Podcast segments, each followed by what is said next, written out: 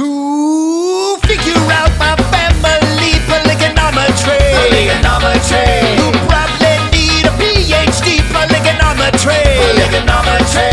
Oh, it's the math of my family tree. The math that leads to my pedigree. Oh, it's the math of my life. Polygonometry. Hey. Oh my heck, you're listening to Pligonometry.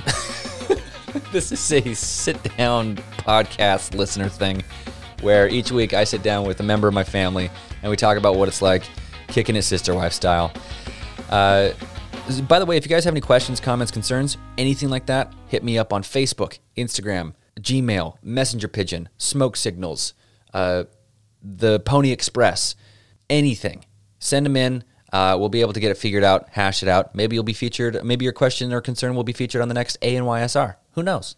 Uh, but the episode this week is with one of my most favorite people on planet Earth. And I know that I say that almost every single time that I have a guest on the show, but I mean it because how lucky am I that I have so many people in my life that are my favorite? Seriously, I'm so fortunate. Dude, I love my family, man. And if you are part of my family and you're listening to that, that means I love you, dude. I love you. How cool is that to admit as a dude? I think that's great. I think that's awesome. And vulnerability is the theme of the episode this week, probably. I don't know. It might be. But uh, the guest on the, uh, on the show this week, um, she is the oldest of 25 kids. 25. And in the episode, you're going to hear us say 26. And that's going to be okay.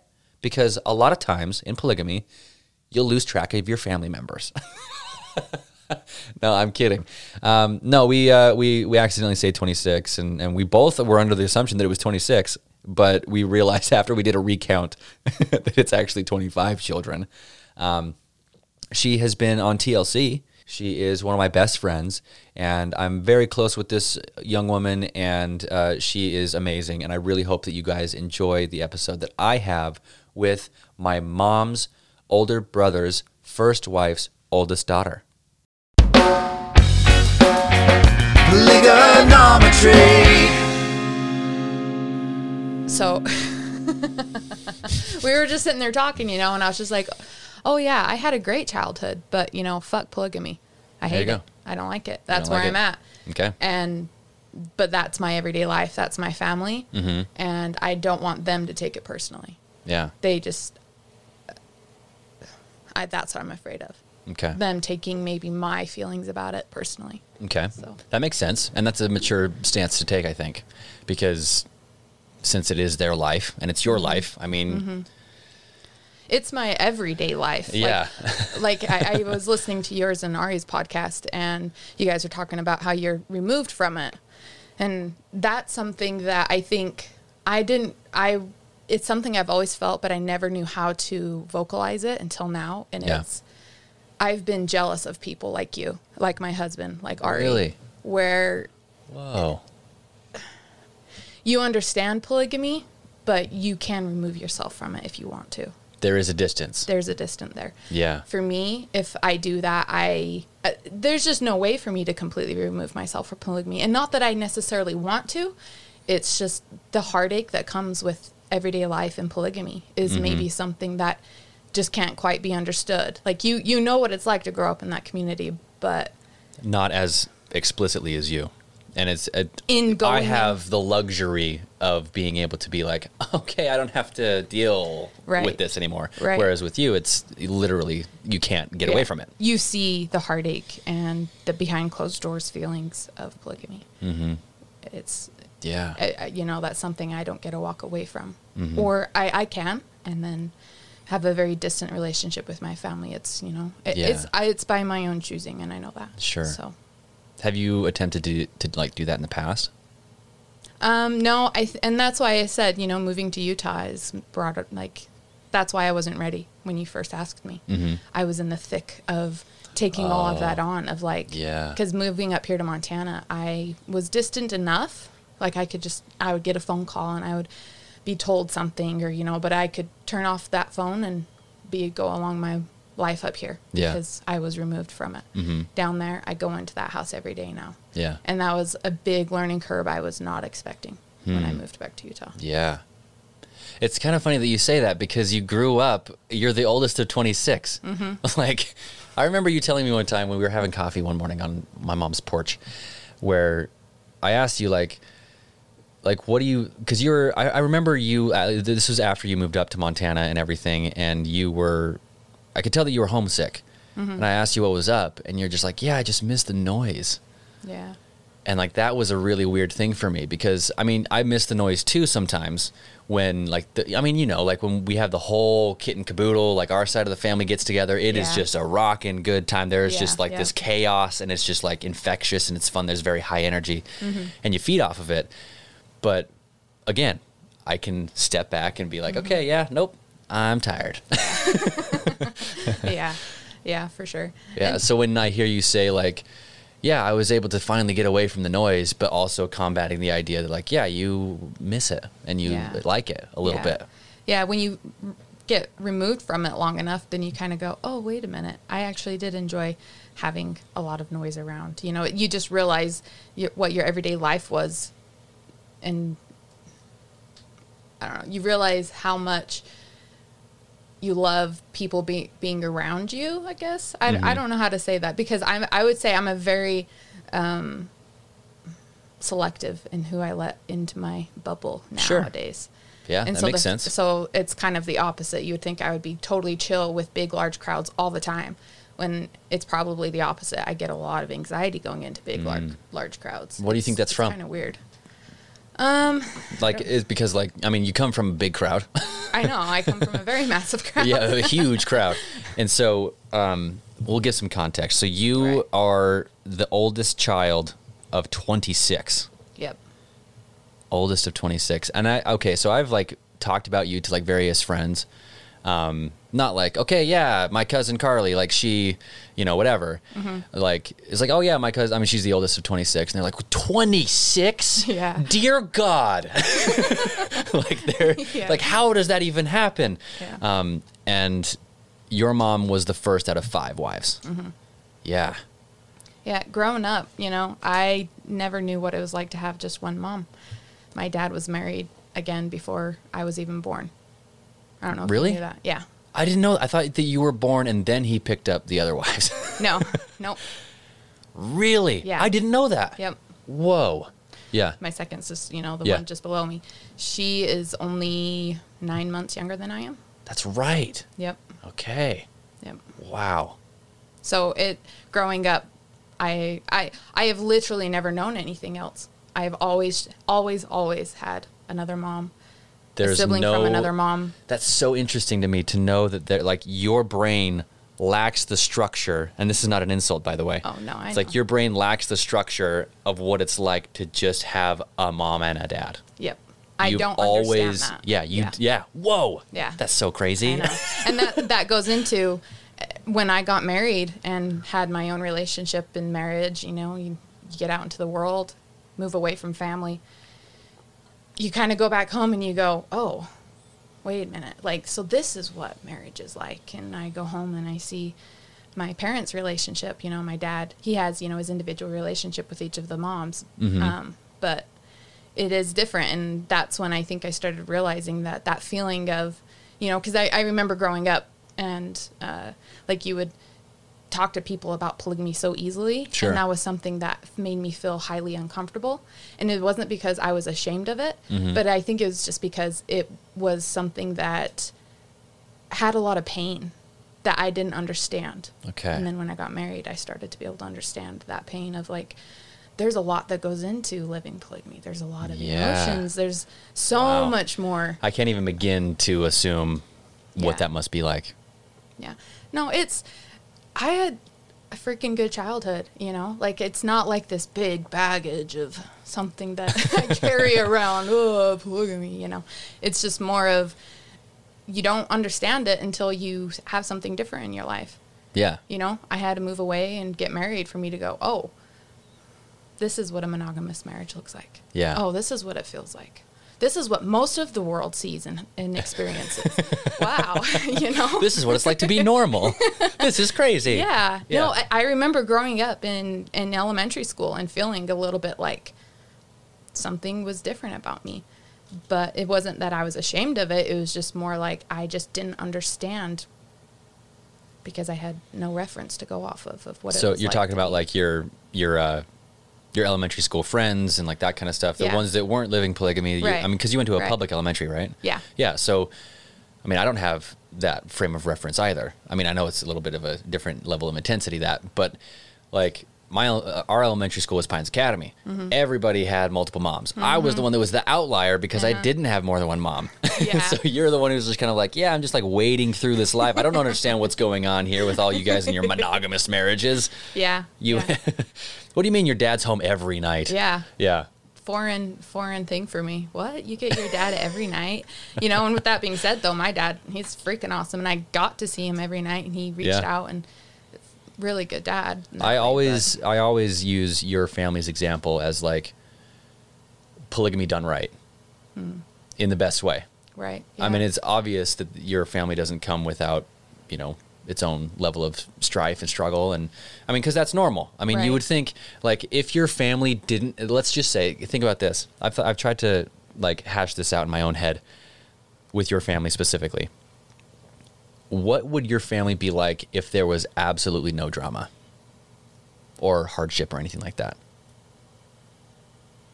it would be like um well I I- guess I think of moments in my life where my family is that way when we're Mhm. all together enjoying each other's company and laughing. Yeah. you know, there's no hurt feelings there here. You know, and it, it.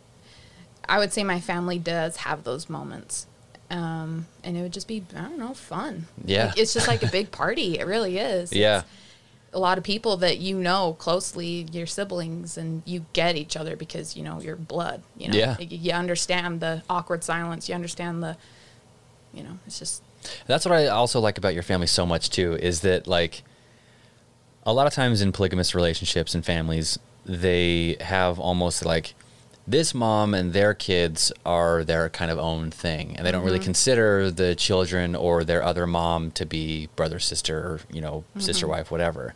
With your family i've i mean i always consider myself lucky as far as like my families that live polygamy because like our other uncle's family, mm-hmm. like three wives, um, you know, bunch of kids, they consider like it doesn't matter which mom you came from, you are blood brother and blood sister. That is the way it goes. Right. And what's really awesome about your family is that there's you know certain kids that if you were to like pair them up, you would be like, there's no way that they're brothers oh for sure. I know. like like blonde hair, blue eyed, towhead kids, and then like dark hair, brown eyes. Like, yeah, they're brother. You know, they're full brothers. It's Yep. like there's no way. yep, I know.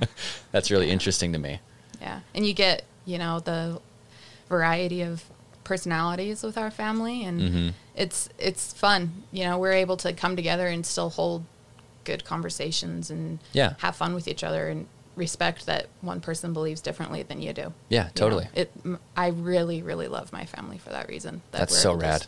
Come into this massive house and enjoy each other's company. Yeah, like that. That's so rad. Yeah.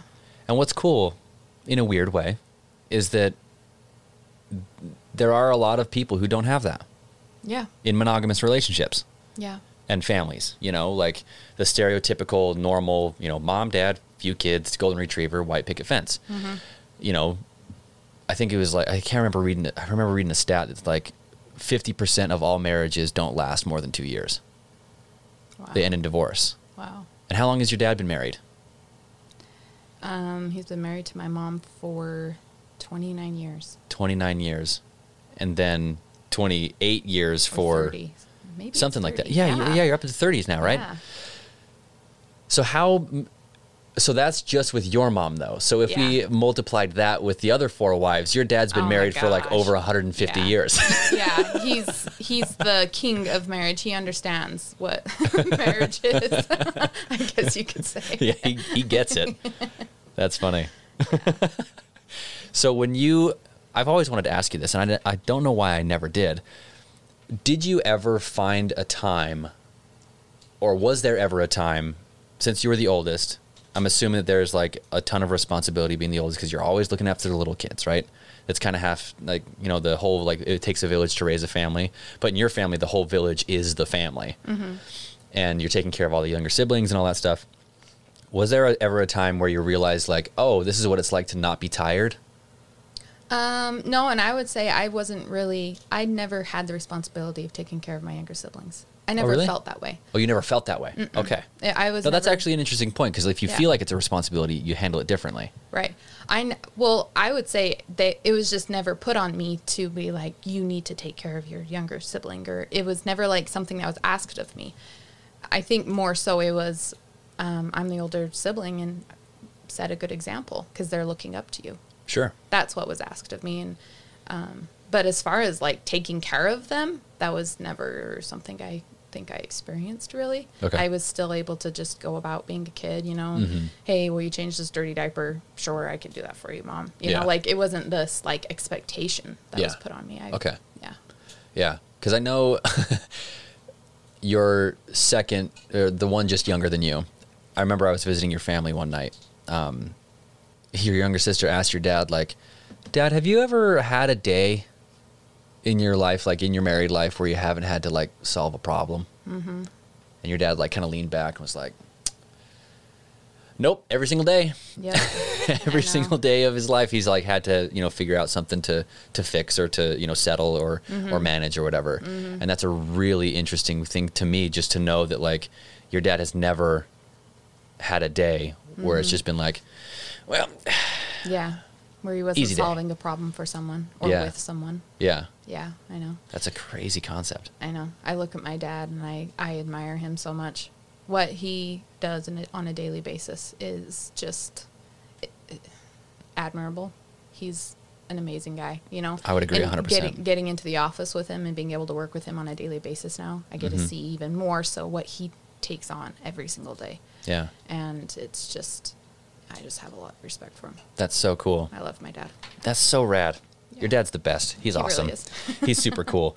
Uh, what I loved about, or the, not what I loved, but I still uh, enjoy about your father is that, like, even when he has 31, or technically 30, 31 Mhm. including himself, Right. family to kind of look after and take care of.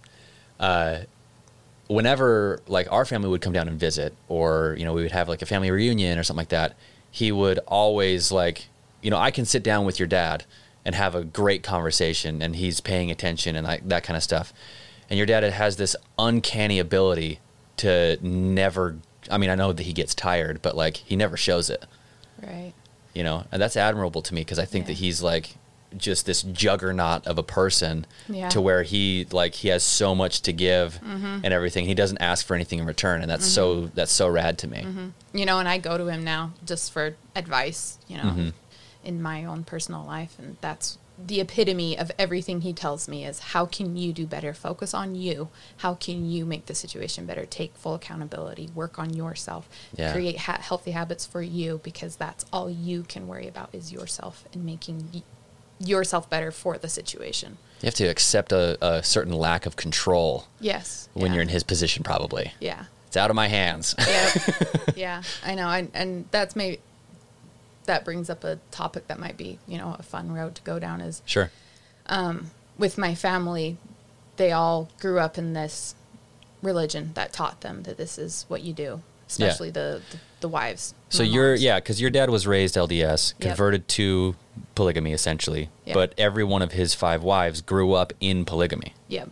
Yeah. So all five of them knew that they were going to be living polygamy at some point. Right. Or felt as though that was they were going to do. Right. They, that's what they were raised or taught. That Yes, that's what yeah, you should do. yep, right. yep. Yeah. So they all, you know, did as they were taught, got married, lived polygamy. They Mhm. my dad, you know, was the bishop. He was went really high up in ranks in the church. Um, Yeah.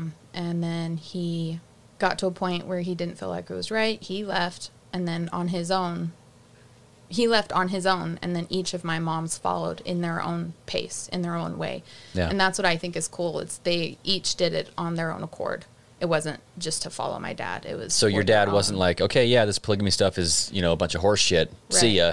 See He- ya. See you later, five Yeah. families. What, what he had done is said, I made a commitment to these women and I love them. Like it's more than just getting me to the highest kingdom in heaven. It was, I love these women and I'm going to take care of them. I've made this commitment. And that's what each one of my moms have chosen to do too, is they've made this commitment to this family. And that's why they're still choosing every day. It's a choice to be Yes. together, I, I couldn't agree more. and that for me is really admirable.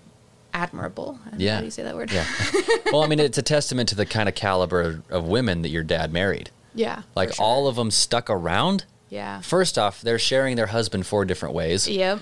and you know it's one in every five nights that the husband is you know with them that night Mm-hmm. and everything and like the fact that all of them were like you know what i'm sticking through with this Yeah. that's so Yeah. badass Losing their their foundation of, of a belief system that supports their way of living, Mhm. and just choosing to live that life because of commitment and just pure love. yeah know? pure love and commitment instead of the dogmatic religiosity of Yes. the polygamy part Right. so your dad lives polygamy but without the the religion Yep. Yeah. Because you know the commitment they made yeah to each other. and that was the entire premise of uh, when your family was on tlc right Right. essentially Yep. I've never asked you what that was like for you when that whole thing started kicking off. Uh, like being on TLC and getting mic'd up and the whole camera crews and like that kind of oh thing. Oh man. Uh, it was it was a good, it was an experience. It was good. Had its good and its bad. You know. I think Mhm. genuine. It's it, it was just yeah. It was an experience. Yeah. Is that all you, you want to say about that? It was fun. There was a lot of fun things about it. There was a lot of fun things about it. But yeah, there was you know some things that I didn't enjoy so much either. Sure. So, yeah. Going to Washington with your family and signing NDAs and you know Mm-hmm. hanging out with the camera crew was really interesting for us because we were Mm-hmm. just like you know this auxiliary like background family that was just you know orbiting you guys because you guys were obviously the main thing of the whole show like your dad and I mean the show was called My Five Wives Mm-hmm. and the fact that TLC paid for us to go like whale watching and um Which I missed, by the way. wait you missed that Yes. you weren't th- what happened I was morning sick with Huck. oh My first baby. I Oh, was sick as a dog. oh no that was such a fun trip I know. that sucks dude yeah. Huck duh I know. Freaking having kids. yeah duh you were pregnant couldn't go whale watching yeah No, so yeah. it was and then we also I mean we were talking about on the drive home from that whole experience hanging out with the camera crews and stuff where we all kind of like found an uh, an unexpected appreciation for reality television. And I think it was because of the way that your dad lobbied for creative control with Yeah. TLC and Yeah. like being signed as an executive producer and like what he says kind of goes Mm-hmm. um, instead of just having like these Hollywood hotshots just directing the whole thing. But I would say that there was a lot about it from just my perspective that was so fucking annoying. and I can only assume that it was like that for you. But like Mm-hmm. Yeah. the example that I'm thinking of is when Grandpa was telling Bigfoot stories around the campfire. Yeah. Um, and I can't remember which of your younger brothers asked a question. Like, you know, does Bigfoot actually, did he actually say, or what does Bigfoot sound like or something like that? Right. Or whatever. And then the producer came in and was like, all right, okay, cut. Mm-hmm. All right, we're going to do that one more time. But this time, can you say it with a little bit more passion? Okay, and Right. go. Yeah. And then your little brother, who's like seven, was like, I already asked the question. Like, Yeah. you know, because it kind of like, it's almost like you had to repeat reality a lot. Yeah. Yeah. And that seemed to like the more you had to do takes of saying the same thing that you would have just said, you know, organically. Yeah. Like, how weird would it be to be like, okay, Carly, we're going to cut this right now and we're going to. So your family was on TLC. Yeah. You know, and like Yeah. do that again, it just wouldn't feel as genuine. Mm-hmm. And that was something that really annoyed us. I would say that's probably was my biggest uh, like annoyance with it all is just it they didn't set us up to say certain phrases or to be cer- a certain way it was just we didn't they didn't catch it just right on film they didn't you know so we'd have to re-say something or the the lighting wasn't right or something like that so then you had Yeah. to say the same phrase like five times till they got the right shot you know Yeah. and so that's what was just really annoying and then eventually it just didn't feel genuine anymore so it's just like eh. Yeah, he didn't really care. yeah it's just yeah that's and i think sometimes that can be portrayed you know you see that it wasn't a genuine take when really the first take was genuine but it didn't look right or didn't sound right or they didn't catch it just right so, Yeah. right That's probably well. Now that I think about it, that's probably the reason why people are like, "Oh, reality shows are fake." right yeah Is because the one that you see, the one, the, the one that makes the final cut, is the phrase that they've said like twelve times, and they just have they're fatigued. Yep. so Yeah. it doesn't seem genuine. it's like, oh, this is fake. Yeah. It's like, no, they're just tired. yep wow, That's a crazy. And so you guys had two seasons on TLC, Mm-hmm. um, and didn't get picked up for a third. Yeah. Yeah. By I think it was more by my dad's own choosing. Oh, okay. Yeah. If if I'm remembering right, I think there was some um, stipulations, and my dad wasn't going to agree with them, and Like with the contracting and right, kind of thing. right, and it was just kind of like, no, well, this is a good place to end it. Then we're not going to move forward with this. So Did you meet any other like TLC level celebrities when you were going through that time? no, I do know my parents did. Yeah. But us kids, no. I remember your dad telling me about the time he met Honey Boo Boo Oh yeah. oh yeah. and how Okay. uh, they were like Honey Boo Boo's mom was telling him how like their favorite recipe for spaghetti. It's Do you like remember that? ketchup and sugar or something like that. It was like I think what your dad was telling me, and I could be completely wrong. I need to, I just needed to ask your dad, but I remember him saying like, yeah, she was telling me like, yeah, the best way to make spaghetti is to just cook up the noodles like normal, and then you squirt like three bottles of ketchup, three sticks of butter, and you call it good. That's right. Yeah.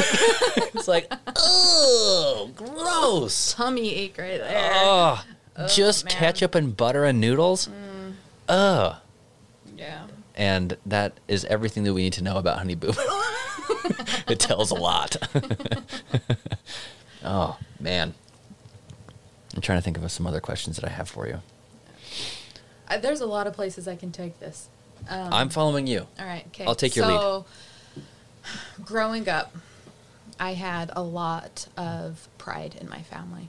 Okay. And I would say I still do. And there's some help, like there's a healthy level of pride to have in your family and standing by your family. Sure, side and all that, you absolutely, know. yeah. So growing up, you know, I was really like proud to be a Williams and Mhm. went to school and I was proud of who my siblings were and who my dad and my parents were.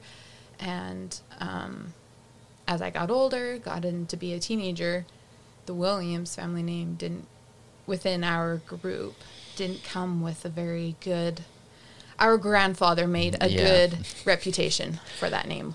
As as people have probably heard on the podcast already with our mutual grandfather's story, Mm-hmm. specifically with, you know, Aunt Virginia. Yes. Yeah. um, definitely did not make a uh, a solid foundation for easy. Uh, I don't know. It just seemed like since we were grandpa's grandkids, Mm-hmm. because I definitely got that flack too. You know, but I had the luxury of having the last name that I do. Right. Right. So, Right. I mean, I, I I want to acknowledge that. Like I I was treated a lot differently than my mutual Williams cousins because of me being a Jessup. Um, but he did not really. Um, nobody really liked him, to say the very least. Um, and yeah, when he was going, well, I mean, that happened before both of us were born, but then with him kind of just sticking to it and being like, I'm not going to go back on my word because that's how it happened. And Well, Yeah. yeah. For for me difficult. too, it was with okay. So like the little backstory here, growing up in the AUB. Am I allowed to say that? Mhm. Um, you can say whatever the hell you want. you can say the word fuck. I wouldn't care. You can say penis on my podcast, and I'm not going to cut it. oh man. Um, okay, so growing up in the AUB, had a lot of family pride. Loved it. I remember walking down the street of my hometown. Um, and it was like we were doing the parade. It was like celebrating Rocky Ridge Days, you know, walking Sure. down the street. And I was holding a banner and just loving that I was Brady Williams' daughter, Mhm. you know, and because my dad was the bishop, I would be able to go sit on the front row seat of church in the church. Oh, And I and I had pride and I was, you know, a little bit of like a bratty thing, if, Sure. if you will. Like I just was like, yeah, I'm, I'm, I think I'm that his daughter. I think that would be normal for anyone. Right, right. Yeah. Yeah. So, you know, growing up in that and then um, he eventually they left the group and then I saw the amount of oh, judgment and heartache that that brought my family to to leave the group and to receive all the judgment and the rumors and harsh Well, I mean, things that, that, was said like about them. it was kind of like the biggest deal. Right. Like when your dad, like, because your dad was bishop, but not only was he bishop, it sounds like, I mean, he was on the fast track to like council member, prophet level stuff. Yeah, yeah. Um, so I, remember being a young teenager and my friends being worried for me because my dad was leaving, sitting down and talking with me and giving me phone calls and Really? yeah, like What was that? Sounds really patronizing. from them. Did you feel like that was the thing, or did you feel like, oh, my friends, uh, my friends care about me? Like, what was that like for you? I think it was more I I felt shadowed by the William family name, the Williams family name. It was like Oh. I'm my own person. I can make my own decisions. And I think throughout a lot of my teenage years, I tried to make that point and make that stand of like Mm-hmm. because I did. I received judgment. I mean, Yeah, one of uh, you can say know. the I you, you can say the name and I can drop it out. okay. Yeah. So when I me and were Yeah. liking each other, Mhm. and then he sent me that message. Like I was thinking, he's going. He was going to go talk to my dad. He was going to ask me out. Sure. And then he sent me a message late at night. Hey, I talked to my mom, and she said I can't date you because you're Brady Williams' daughter. yeah, And I was just like, what? like, okay, I don't want to date you anymore. then. Yeah. Like, you're going to not date me because of who my dad is. You know, I received that kind of judgment a lot of yeah, being shadowed over because of my dad's actions or the Williams family name. Mm-hmm. And so I felt like there were quite a few, you know, situations in my life where I had to like take a stand and be like, I'm my own person. Yeah. I can make my own decisions. You know, and even after my family did leave the group, I continued going to church because I think just for myself, I wanted to prove to myself that I can make that choice on my own. Like just because Oh, my okay. parents left doesn't mean I have to leave. Oh, okay. I want to leave on my own accord. You know, Sure, sure. and that's how you know I met Jake. I was still kind of hanging out with the youth and Yeah, things like yeah, that. yeah. And then I was kind of a bad influence on my husband and Oh, kind of led you were a bad influence on your husband? I know it's the other way around. I was gonna but- say, from if anybody knows your husband, you know that he's the one who's the bad influence. I know I love him, but it you know coming into that family too, I received a lot of like Yep. Mm-hmm. there was a lot of tiptoe eggshell because it was because of Brady where Williams' his mom's family comes from, and yeah, yeah, yeah, exactly. for sure. There was a lot of history there, and I think growing up, that was probably my biggest thing. Is I just I would be prejudged for the actions of the pe- of people would not see me for me. They saw me for the family I came from. yeah, And that was something I struggled with throughout my teenage years of trying to make my own person in that. And, you know, I think a lot of people. Yeah, I think a lot of people have that, whether it's good or bad. Right, yeah. You know, Yeah. I mean, going back to what I said earlier, just the the fact that I had the last name Jessup, I got away with a lot, Yeah. right? Yeah. And you know, conversely, with having the last name of Williams, you're you're Rod Williams's Mm-hmm. granddaughter, or even on top of that, you're Brady Williams's daughter. And it can be taken positive or negative depending on the person you're talking to. Yeah, they're like, oh yeah, finally, yes, it's so great that your dad left. Good for him. Yep, or yep. whatever. Like, I love that your, I love your grandpa. He's eccentric as hell. Yeah. yeah, he's a little weird, but we love him. Yeah. you know. Or it's like, oh, you're, you're one of them. Yeah. Silent, stink Silence, eye. yeah, stink eyes, sideways glances. Yeah, Yeah. that sucks. Yeah. That's no, horrible. but it, it's you you take it you try to take it from or for me I eventually got to a place where I had to just try to understand where they were coming from. Mm-hmm. I think and that's where I was able to not be affected by it so much. Okay. Is that they from their standpoint, yeah, I wasn't picture perfect person they imagined their kid to be with yeah, you know, they were worried about their own kids' salvation or influence or what I was going to bring to the table. And yeah. that's fair too, you know, to each their own, you know. I would agree. I would agree with that. Like there is there is something to be said about like, hey, look, I mean, a, a lot of the criticism that I've gotten from from doing this podcast has been like, you're just ragging on everybody. Hmm. All you want to do is just talk shit hmm. or talk shoot, um, talk crap, crap talking. Um, and that's not my intention whatsoever. And I've said this numerous times before, but it's worth it's worth saying again. Like, I want to acknowledge that there are a lot of really amazing people that still practice polygamy, that still believe in these Yeah. things that I or you don't believe in anymore. Right. Just because they do doesn't make them bad people or make Yeah. them crazy lunatic people from up on the hill Mm-hmm. or whatever and they are just working with what they have and sometimes that results in sideways glances you Mm-hmm. know judgments and all this different stuff it doesn't make it right it doesn't Mm-hmm. excuse those actions at all but i also want to acknowledge the fact that they are just kind of going through their life in their own way and Yeah. if i want them to acknowledge that with me then i have to acknowledge that for them exactly. Yeah. i have to yeah. You have to just to each their own and respect that. you know, respect that people are. I don't even know how to say it. Just People are people. people are people and they have their own life experiences and who am i to tell them they're right or wrong for that you know Yeah. as long as they're not inflicting harm on others then Totally. you do you boo you know Yeah. you do you, honey boo boo. so you said that you continued to go to church after your parents had kind of like split off and done your, their own thing. Right. So my question is, how long were you going to church before you decided to stop going? Like, what was that timeline like? Hmm. Um a couple years Really? yeah Oh, okay. so i That's longer than I expected. yeah i remember when i was yeah like 13 14 Mhm. i had my little friend group i would hang out with all the time and that's when my it started getting out that my dad was leaving the group It started getting out, like COVID. It's going around, guys. when the rumors wear your started masks. happening, yeah, the rumors started, you know, happening, and hear kind of crazy, random, off the wall things of your family. You're like, what? what were some? What were some of the things that you guys that you heard? um, I remember my when my moms decided to go get their ears pierced. Rumors.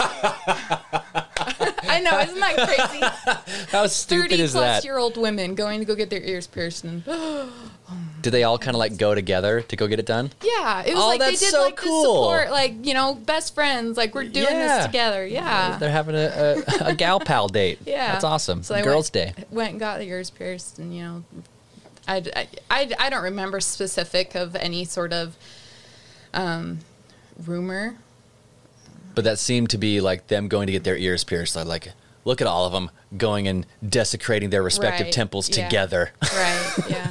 yeah. And I, I remember That's so my stupid. friends getting together and calling my other groupie guy friends up north that Yeah. they're worried about me because you know my fam- my dad was leaving. So then the guy friends called me and was like, "Hey, they they called me up and told me your you know your dad's leaving and just we just want to talk to you about that." And I remember sitting on my bed talking to them for you probably know who they are.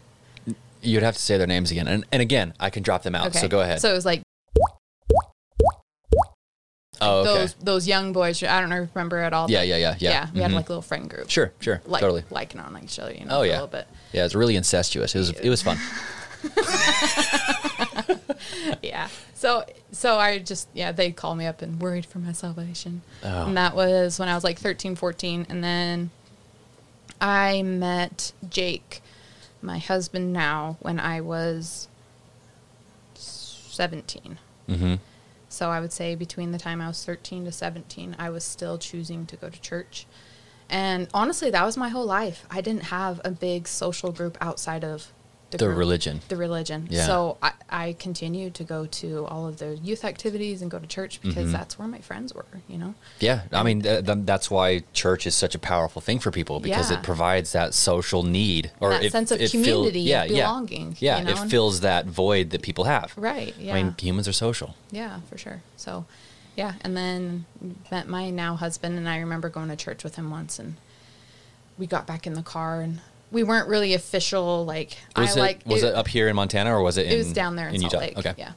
Um, and it wasn't like we weren't official. We just kind of knew we were liking on each other, you know. And Mm-hmm. That's such a that's a fun time though. I you know, It it's is. it's fun. It is. You that's know. the greatest thing because like you both know that you're liking on each other. Mm-hmm.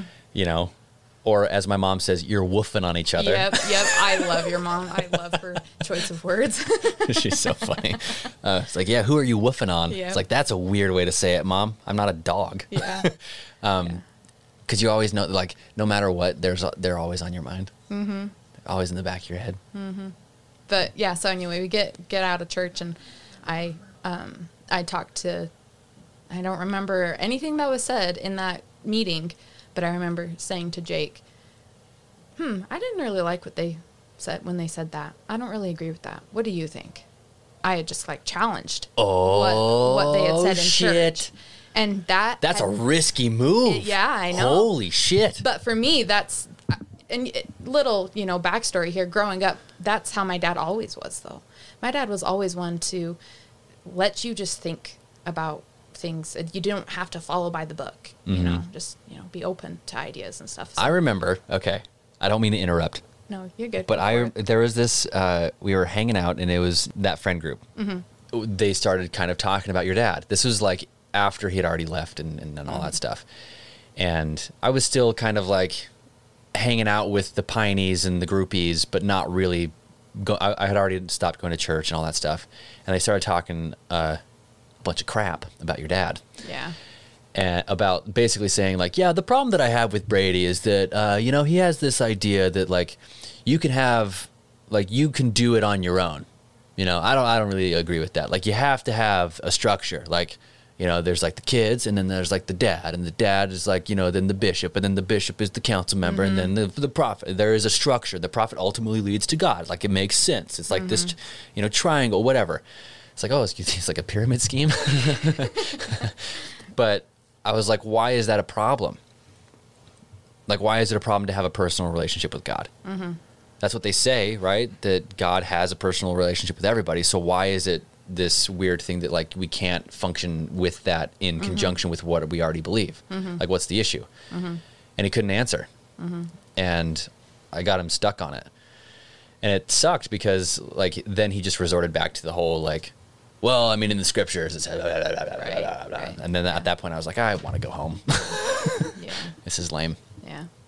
But yeah, so get we get in the car, get done with church, um, t- challenged what the speaker had said in meeting, and Jake had this. He he tells me that this is the moment that he knew he wanted to be with me, um, because I challenged the person in meeting, and that's something that he always kind of just did, but he none of his friends never would. He was he just he felt like he was the odd one for challenge for thinking differently than So he what was doing that. He he was the one who was. Uh, so what I'm hearing you say is like he was silently challenging Right. what was being talked Right. about in church. Yeah, and, and the fact that you voiced it. And then here I come and I say, "Hey, I didn't like that. What do you think?" And he was just like, "What?" finally, she gets me.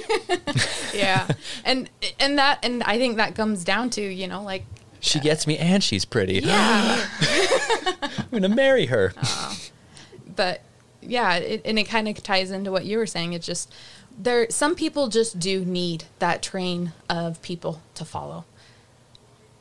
Some people, you know, Yeah. like and that's okay. That's Yeah. completely fine. That's mm-hmm. where they're at in their life and good on them if as long as they're not hurting other people, they can do that. For me personally though, I don't like it when people p- try to play God in my life.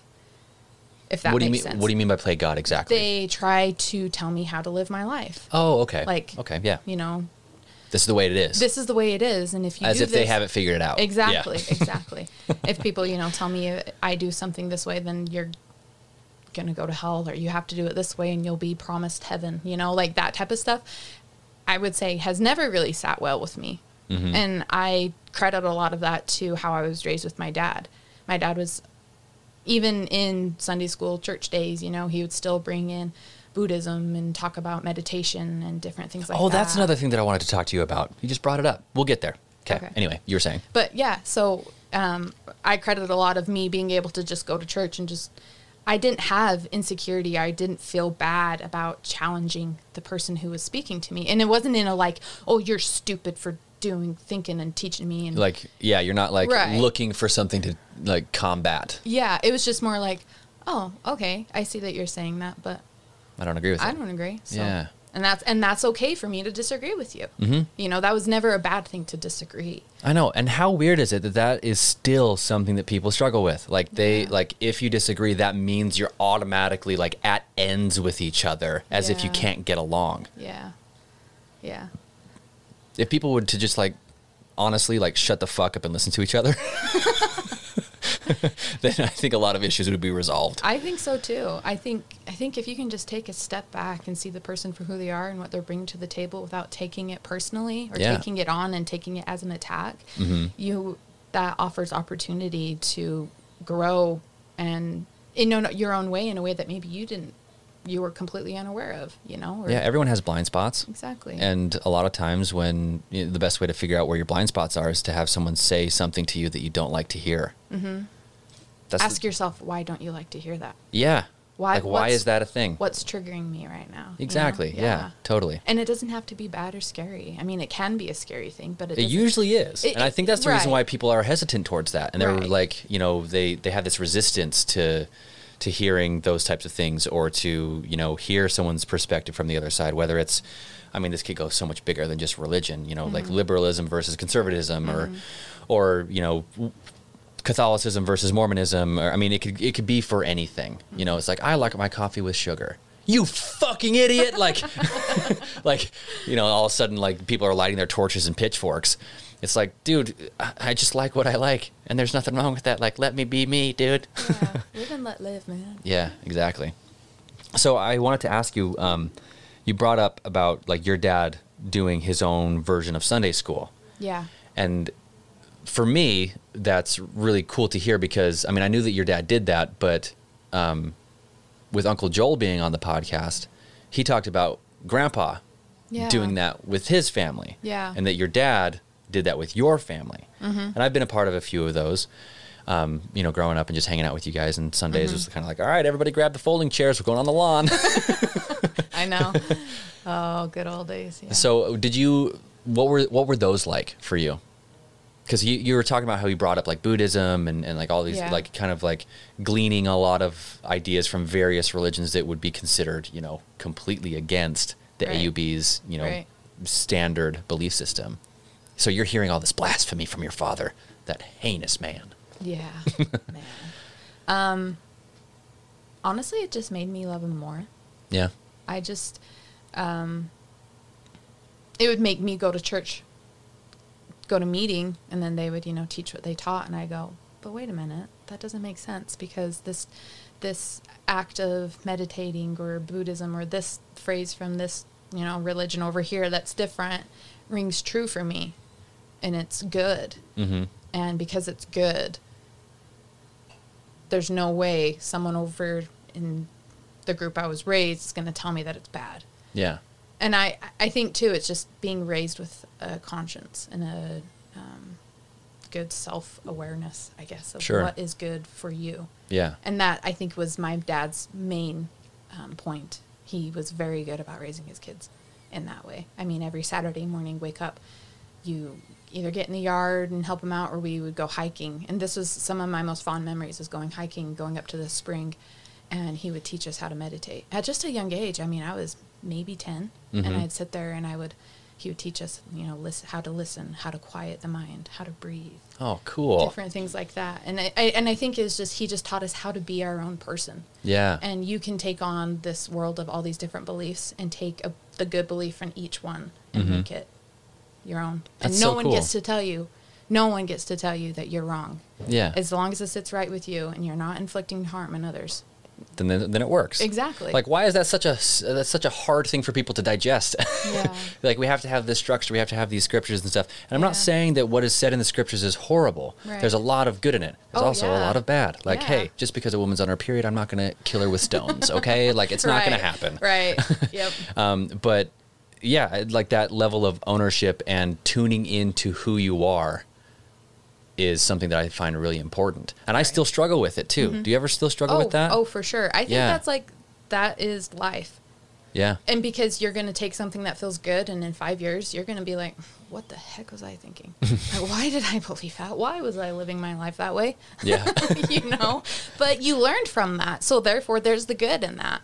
You know what I'm saying? Like, Yeah. it- you, sure, it sucked. And you look back on it and maybe cringe. Like, I, oh, I have so many cringe worthy. Dude, okay, so that's actually life. okay. I've thought about this before. So you know how people say like, if you're cringing at your past, it means you're growing, Mm-hmm. right?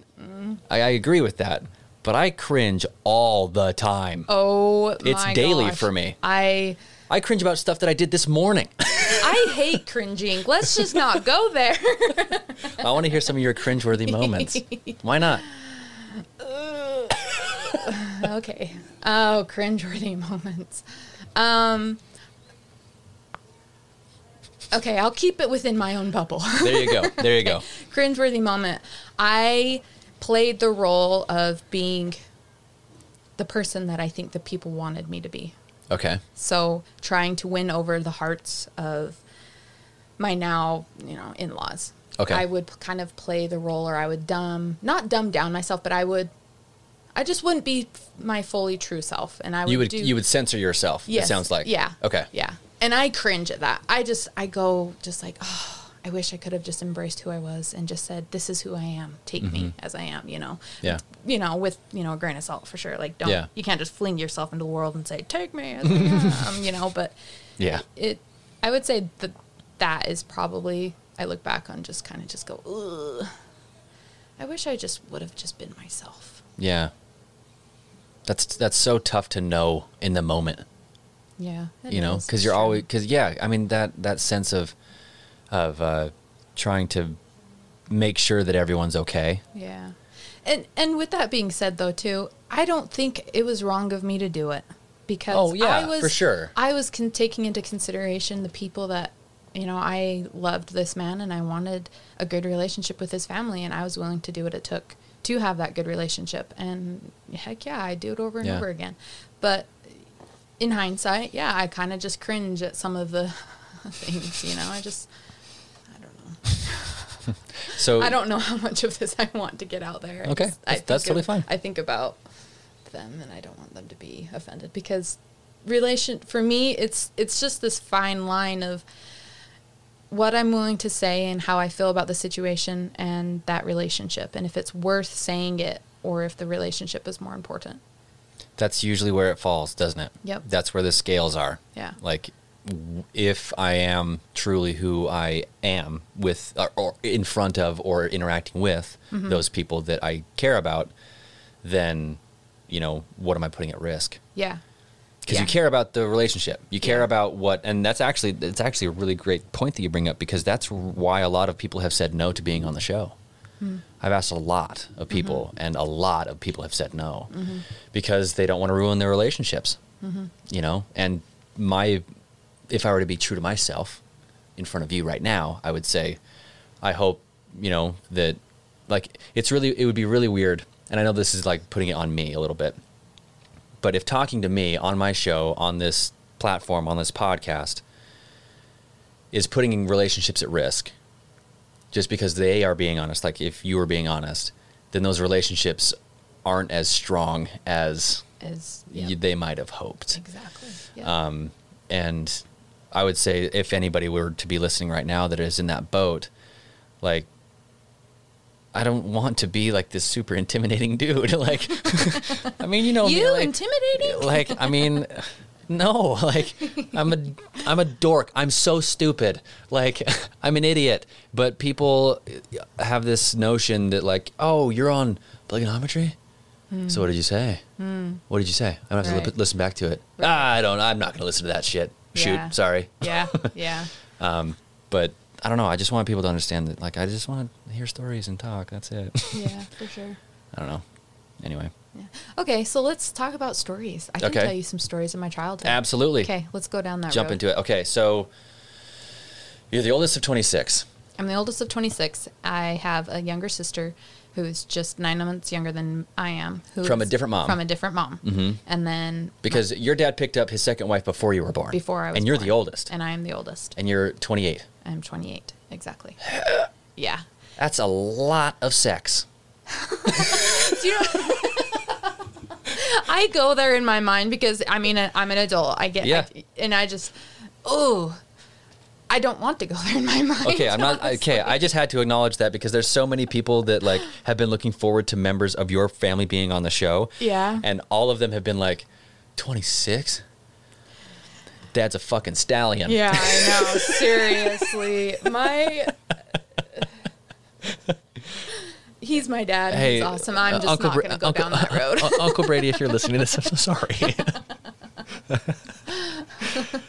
but your dad gets it. yeah. I mean, he knows. if anybody knows. Any adult human in a relationship knows. Well, and with him being the star of a show on TLC, Yeah. being in front of cameras, getting thousands and thousands Yeah. of questions on Twitter or Facebook. And they went or- down that road a little bit on the show. Oh yeah, totally. Yeah. Yeah. I like the show, the moment in the show where you're like, th- they asked like, well, have you guys ever like, you know, mm-hmm. and they're like insinuating like Insinuated, yeah. like group like group sex, mm-hmm. and I think it was Rhonda who was like. Oh no, we've never shared the same bed before. Oh wait, no, that one time in Vegas, and then they just like left it alone. I thought that was brilliant. I was like, way to go. Oh, I love my Rhonda. She's awesome. She's so awesome. She is. All your moms are great. They are. They're awesome. Yeah. Love them. All right, so growing up, Yeah. um, good memories. Uh, some of my most fond memories are going down to my aunt Robyn's house, the second wife, going down to her house and playing. It's just like a second home, you know. It's like Yeah. your other mother, and you go play with your sister and play dolls, and Yeah. you know, and then it's time to go home, and you go home and eat snacks. I, I don't know, or she would even offer you a snack. You know, it's just kind of like you have more than one mom who's looking out for you. You have another person who cares about you, who Mm-hmm. wants your well being just as much as your other mother, or, or just as much as your own mother. That, Having- this can get confusing, Oh no no no! I, no, I, I I understand. right? So like, so for the lay people who are listening in from like Bulgaria or wherever, um, so your dad, five wives. You're the oldest of the first wife, Mm-hmm. and you had essentially four other moms right? in the way that they were motherly towards you. Yes. Yeah. Yeah. Like it's not like, you know, the third wife gave birth to your arms Yeah. and the fourth wife gave birth Yeah. to your feet. You know, it's And not they like only you cared about you just a little bit there, Yeah. a little bit here. Yeah, they all cared, and I knew that growing up, that every single one of my moms was there for me if I needed them, Yeah. and they, you know, took care of me in the way that you know I was basically their own. I mean, obviously it's slightly different. I would look at it as like being a, having a really, really good aunt. Like Yeah. that's how I would compare it. Yeah. it's just having an aunt that you're really, really close with. Well, don't you call I call them Aunt. Yeah, Aunt Robyn, Aunt Rhonda, Aunt Ron- Rosemary, yeah. exactly. Yeah. Yeah. and um, you know, I remember. Uh, I I actually remember my dad dating my aunt Nonie. I remember going to coming up to Montana. Yeah, that's a good road to go down. So, what was it like to see your dad with three wives already Mm-hmm. dating another woman? Because I know that that's like, I mean, for you, obviously, it was normal because was of just the way normal. the way that it worked. Exactly. Um, he, I remember coming up to Montana and coming to Nonie's house and just looking at her, and I remember thinking she was really pretty.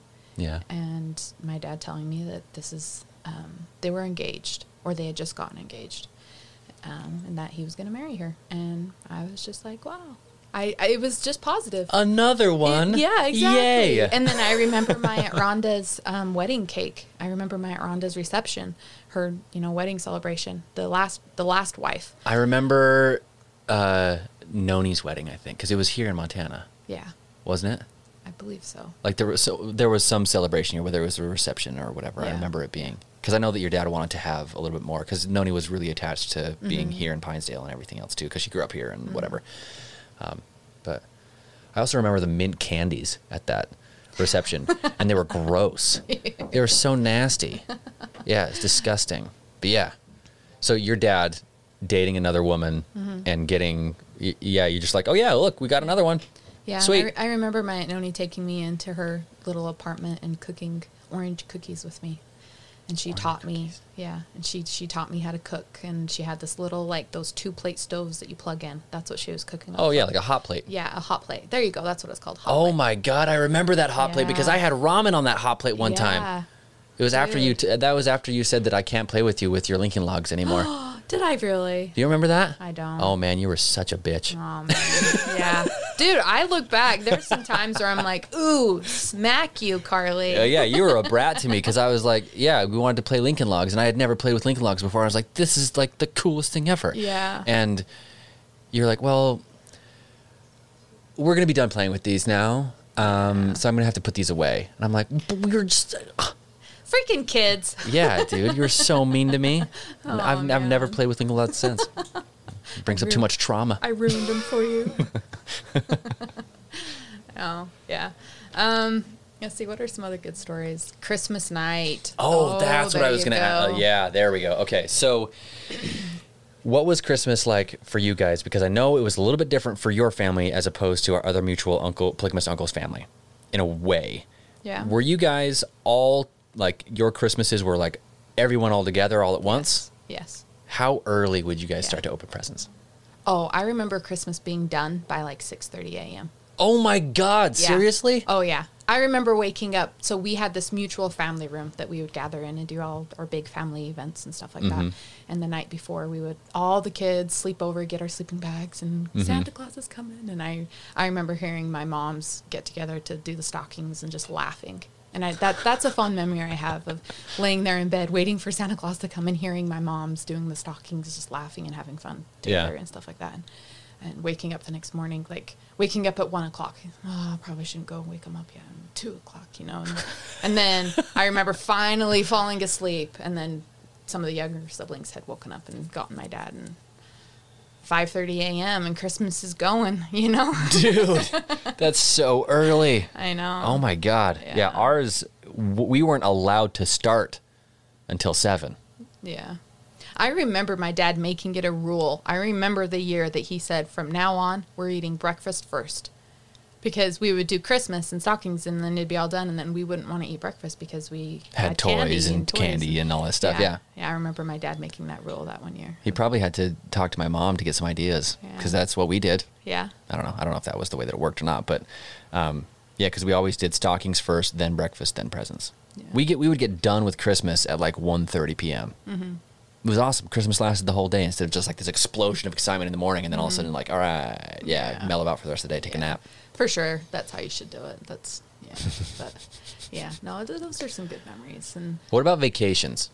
Because you guys are a barge yes. of a family. Yeah. I Trying to get your guys out of the door was always seemed to be just a huge undertaking. Yeah. I remember our big white 18, 18 passenger van. Do you remember that thing? I remember playing Xbox in the back of it. Yeah. Yeah. Oh man. I, remember I loved vacations, and I remember going into gas stations with the horde of my siblings and my dad. And Dude, what do those uh, gas station employees think? Like oh, this, I just remember getting looked at. I just remember the the stares of just like that is a lot of kids. Are they all his? Like I'm sure that's what they were thinking, and I. I- had pride. I did. I, I think about those memories and how I felt in those moments, and I was just like, yeah, this my. My family. deal This with is- it. Yeah. Look at look at us. We're we all want know? chips. Yeah. yeah, I do. I I have a lot of good memories of just like being really proud of where I came from. Those poor Idaho Falls gas station employees. Oh my goodness. I know. Having a lot of pride in my family, having loving my family, having nothing but good to say about my childhood. I, I literally have Sorry, I'm just trying to get to a place where I feel like I'm not on eggshells anymore because I don't want it to be that way. I'm No, trying to like good. just be completely transparent and honest. Yes. and um, my mind is i think kind of scattered all over the place with that Okay. right now That's totally fine. um, we can have you on the show again too, by the way. there's no there's no reason why you can't be on again. right I've already had uh yeah, Tim was on twice already. oh yeah Yeah. cool Yeah, his episodes are great. he, he's awesome Yeah, he's a good kid. Okay so no, i have nothing but good to say about my childhood love my childhood have a lot of pride and i had a lot of pride in my family or i still do you know i still love my family and stuff like that but as an adult and you get married um, you have your own relationship your own marriage you start to learn what it takes to have a marriage have a then you- healthy marriage and then i'm Ah. able to take a step back and see it from a different whole different perspective Yeah. I look at polygamy and I'm able to understand more of The minutia, the real nitty gritty details. It sounds like exactly of Okay. like what it takes to have a marriage and and to be have a healthy you know marriage and um, being really close with my dad and loving my moms and all of that. You gain a new perspective on what it takes for them. What to shi what married. shifted for you? Like, what was your perception before you got married of what marriage was, Mm-hmm. and then after getting married, what did it become? Um, I mean, I, there's probably a ton. Right. Yeah. of those things. I know. I'm. I'm I, I. There's not like one thing I can say. Sure. I would just say, just I guess, fully understanding. I was probably more naive before I got married. I think anyone is. You get into a marriage and you are kind of naive as to what it takes to be this person you love and be their partner and So- also take their shit. You know? So you mean to tell me that marriage isn't staying on a couch and just making out? oh, wouldn't that be lovely? no, I know. It's it's. Do you think that that's a trap that a lot of people fall into in the group? I think so, a little bit. Maybe like I think some go in with their eyes wide open, others go in with a lot of Twitter pated feelings, you know? Twitter pated, love it. You know, Rose tinted glasses for sure. Everything's hunky dory and everything because they think they, you know, they have this, you know, perception of what marriage is supposed to be with polygamy or whatever. And well, my dad did it, so I'm Mm-hmm. Going to do it too. Right. That, that's not how pineys talk, by the way. But No. um, some do might. Uh, I don't know. Um, but then reality hits. Mm-hmm. And like you've said, like marriage is tough. It is. It's a challenge It and is. it's not something to just not take seriously. Yeah. You know, it's you you get married to someone not for the good times. Anyone can be married for the good times. Yeah. You get married and that's the commitment to stick through the hard times. Mhm. That's why that's what that marriage, you know, the bond of marriage is is that commitment to stick through through the hard times cuz anyone can be married through the good times. That's easy. Yeah. That's easy stuff. Well, yeah, good times are easy. Duh. Yeah, yeah, and and so I think looking back, looking into it, I, for me, it's hard to separate my own feelings of that's my dad, and I don't like that he's dealing with that marriage, or I don't like that he's not Mm. that that marriage, but I don't like that he's dealing with that heartache. I feel protective of like, ugh, I hate that. I hate that he he has so much stress Oh. on him. Oh, I see what you're saying. I got you. Okay. like he is he is dealing with five women you know and then i also see my mom and sh how she has to share her husband and now that i am married for you know almost eight years i understand like marriage and what it takes to have a healthy one i, I don't understand it i'm trying my best but And by this time, by this time, like you said, you were married for eight years. When your dad had been married for, or your mom had been married for eight years, there was already three wives, right? i was eight let's see he i don't know the timeline very well but i do know he got them very quickly Yeah, it's like, kind of like one was- after the other after the right, other. Okay. Right. I, I want to say it was he he was close to having all of them by the time I was eight or ten, something Eight- like okay, that. yeah. Yeah. Wow. That's nuts. And just, I always do that to kind of like put it in perspective of like what my life would be like if you, or if you had lived the life that your mom lived, for instance, right? Mm-hmm. Say that your husband was a polygamist and had picked up three, four, five more wives, Mm-hmm. or th- four more wives or whatever. Damn. If if I compare myself to my mom, at when she was my age, I would be a. I personally would be a basket case. yeah. I don't. I I like I said. I don't. It. I don't Your mom's a powerful woman. Yes, it takes a it takes a very strong woman to be able to share her husband. Mm-hmm. And yes, they went into it. I think with more of an influenced mind of that's what you need to do. But now they're still choosing it, and Like what you said That's a earlier, very it's, a, strong it's a, it's a daily choice. it's a daily choice. Daily for them choice. to That's stay so together. important to say, I think. Yeah. and that that speaks very highly of them in Mhm. being able to make that choice and stick around. And Yeah. it doesn't come with, without its heartaches for sure, you know. And I would say that's probably my biggest point of like, I see the heartache, and I understand what it's like to not have to live polygamy. Sure. And so I see it, and it, sometimes I do get more frustrated, not with necessarily my parents or even um, like them them personally, but just kind of the foundation and structure of polygamy in general and how it all came about. Mhm. I get really frustrated and mad at that because I see the heartache that that belief system has brought so many people, Mhm. and um, it- it's just this weird dance too because it, it's brought so much heartache, but at the same time they're adults and they get to choose. Yeah. And but at Yeah. what point is it they're they were taught Informed consent versus almost coerced consent. Exactly. And and that's I think where a lot of my frustration lies in I I see the heartache of it and they're, you know, Well, I think I don't think it's the f- farthest reach in the world to say that A, marriage is tough, right. and then B, marriage is even tougher when you're kind of married to a lot of people. Exactly. I mean, your dad is the great example, but not only just from your dad's perspective. And I know that there's a lot of stuff with like, okay, your dad does this, your dad does this, your dad does this. But I also want to acknowledge like not only your mother, but the other 4 Like, and I would love to have all four or all five of them individually on the on the podcast, um, just to talk about their experience. But the fact that you had like they're sharing their husband.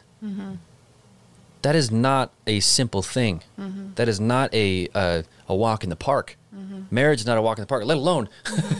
knowing that a he's sleeping with the other women and loves them and cherishes them and treats them well. It's not like he's neglecting them either. Um, but there might be feelings of that, you know, and and that kind of thing. And that that to me is so incredible.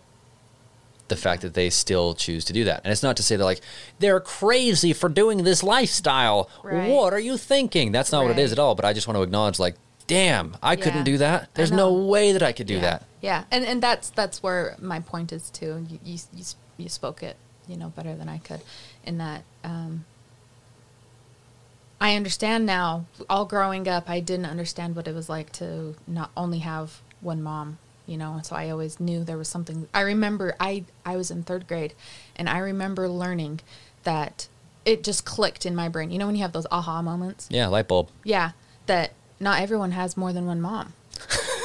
and, Oh, yeah. and I was just like, Yeah. whoa, whoa, not everyone has more than one mom. And in my brain, that my little third grade mind, I was just kind of like my mind was blown a little bit. Like, Whoa. what? I I'm a little bit different. oh, you know, like, and um, and then as I've become an adult, I think too, it's just you just You don't have to censor yourself. I know you want to, and it's like, okay. Say whatever you want, and then we can come back in later and cut it out. okay. All right. That way, because I could tell that you want to say stuff. Yes. But you're holding back. Don't hold back. Yeah. We can we can cut out whatever you want. yeah. Okay. We can cut out whatever we want. Whatever you want. Okay. As an adult, I am married and I I have a loving relationship with my husband and I, you know, it comes with its trial and errors and all that, but it's a monogamous marriage and I'm not having to share him with any other woman. And I am close with my mom and I see the heartache that it brings to share her time Mm-hmm. and um, and then to maintain a relationship, not only just share your husband, but also have a relationship with these women. Yeah. It's not just sharing him; it's also having a relationship with him, with these other women. And you know, over years, they've gotten really good at just you know having those relationships. But Mhm. I get pissed that I see I see the suffering, I see the heartache that having those relationships can bring, and Mhm. sharing your husband can bring. And I just, like I said earlier, like I had a great childhood, and I have nothing bad to say about my family. But Mhm. fuck polygamy. Yeah. I the the whole foundation of it I feel like is just not a healthy one Hmm. and it, it just brings so much heartache. It's Yeah. not the good doesn't outweigh the bad in my experience right now. Yeah. Um, and I appreciate that you're you're you're speaking your own truth with that. And it sounds like what you're saying is like while it might work for them, to them, for Yeah. them, for you, you see a lot that doesn't add up yeah. to the point where you feel pretty strongly about that lifestyle Yeah. in a certain sense. Yeah. Yeah. Yeah. If people go into it with their eyes wide open and educated and just really just grounded, Mhm. then okay. To Yeah. each their own. But I think because my mom's went into it more um, brainwashed and more um, just being raised and taught that that's what you should do. And Yeah. The expectation. Like, Yes. that's just the way Yes. life is. It's almost as it's almost as though they didn't have that choice. They they Mm. didn't they didn't see Okay. That they could not live polygamy and be perfectly fine and happy and not be Yeah. shunned or turned away from their families.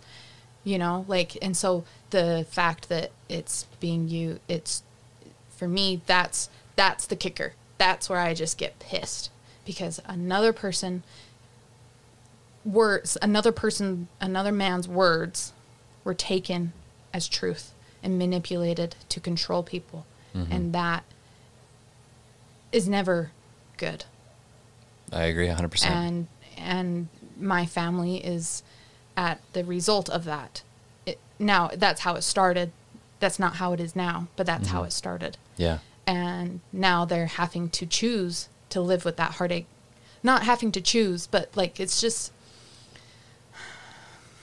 there's just a lot of baggage I, I, I don't think truer words have ever been spoken.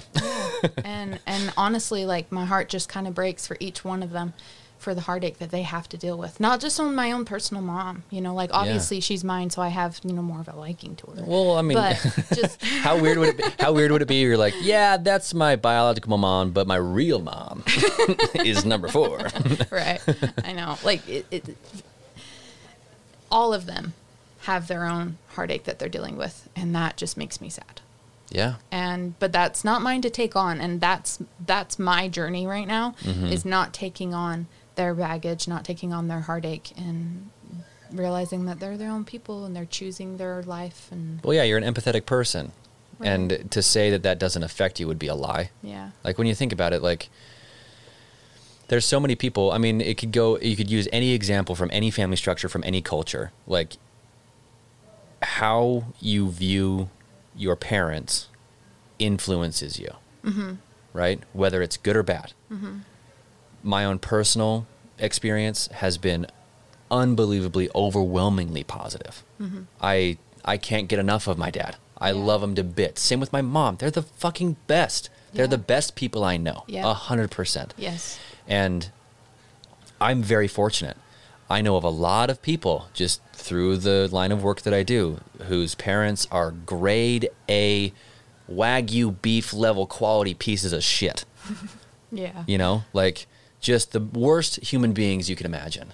And I work with, you know, the fallout of that. Mm-hmm. And it could it can manifest in a lot of really interesting ways mm-hmm. that I can't talk about because of mm-hmm. HIPAA violations. right yeah but I don't think it's the furthest reach to say that you're out of line by saying those things. yeah I think that's that's a harsh truth. yeah And what we talked about earlier, like just because Yeah. people don't like to hear it doesn't mean it's not true. right it is the harsh truth and i think too for me coming to that realization was a hard one too Mm-hmm. because like i said growing up i had a lot of pride in my family Yeah. and coming to the realization that my family actually has a lot of like shit. Issues. yeah Yeah. and that they go through and we were actually talking about this last night my husband and i um, name one family that doesn't have issues every family has Every baggage single every one. single family has Every single one. but that doesn't you know that doesn't make them But what's it's just in- life Yeah, I but the just- baggage about polygamy is what started this show. So right exactly bro bro joe smith yeah, good old brother Joe, idiot. I'm gonna say it right now. I don't care. yeah I don't like him. I'm not a fan. yeah there's you know i hate it because i'm like oh no there's a lot of good things that come from polygamy but i f- fucking hate polygamy. You know you just kind of just go like i love there's so many good things because there are so many good things. So i feel like this like i can't just stick with my i'm trying to play two fields i'm trying to play two roles here you know but that's not what it is. It's just literally i'm feeling both emotions at once. I'm feeling that Yeah. I, I love my family and I will stand by their side and I support and I love like I don't want to talk badly about them at all and that's not what I want to do. But It I wouldn't be feel- truthful to say that there's no, like, it wouldn't be truthful to say everything's fine. Yeah, exactly. But I think every single person can take that stance in some shape, form, or another. Of just like Mhm. you know, I have my own baggage from my own. Everyone can be a victim of their childhood. Absolutely. Everyone can be if they wanted to be. Absolutely. And so, uh, it, for me, it's just like, okay, moving forward, you know, we're all adults, take accountability for our choices. We're choosing this daily life. And Mhm. what I'm, where I'm at right now in my daily life is just trying to understand that they are coping. I don't even know how to say it. It's just, it's new for me. It's new for me going down there and going into the house and seeing how they interact and being reminded of, re- being reminded of the heartache that's there in an adult way and actually truly understanding it. Gotcha. So, what was your favorite thing about polygamy, or what would you say is your the the best thing about it, from your perspective as the oldest of twenty six kids, four other moms, including your own? I think just the amount of people around you that love you. You just have so many people around you that love you. That's wonderful. I don't think. Yeah, I mean, I, I think I might have said this on the show before, but like, it's a net positive to have more people in your life that love you. Like the more people in your life that care about you and want the best for you, Mm-hmm. the better off you are, regardless of what it is. You know what I'm saying? Mm-hmm. Whether it's you know your other moms or the copious amounts of siblings that you have. Mm-hmm. Um, I don't think it's a bad thing to have a lot of people caring about you. you. Yeah, for sure. It the amount the support system that you have. Yeah. Like 100% you have hordes of people that want the best for you in your life, you know? And Mhm. it's just it's a really really good feeling Yeah. to have that. Yeah. Totally. That's so rad. Yeah. Do you want to end it there? Sure. Okay. Awesome. Wonderful. That was great.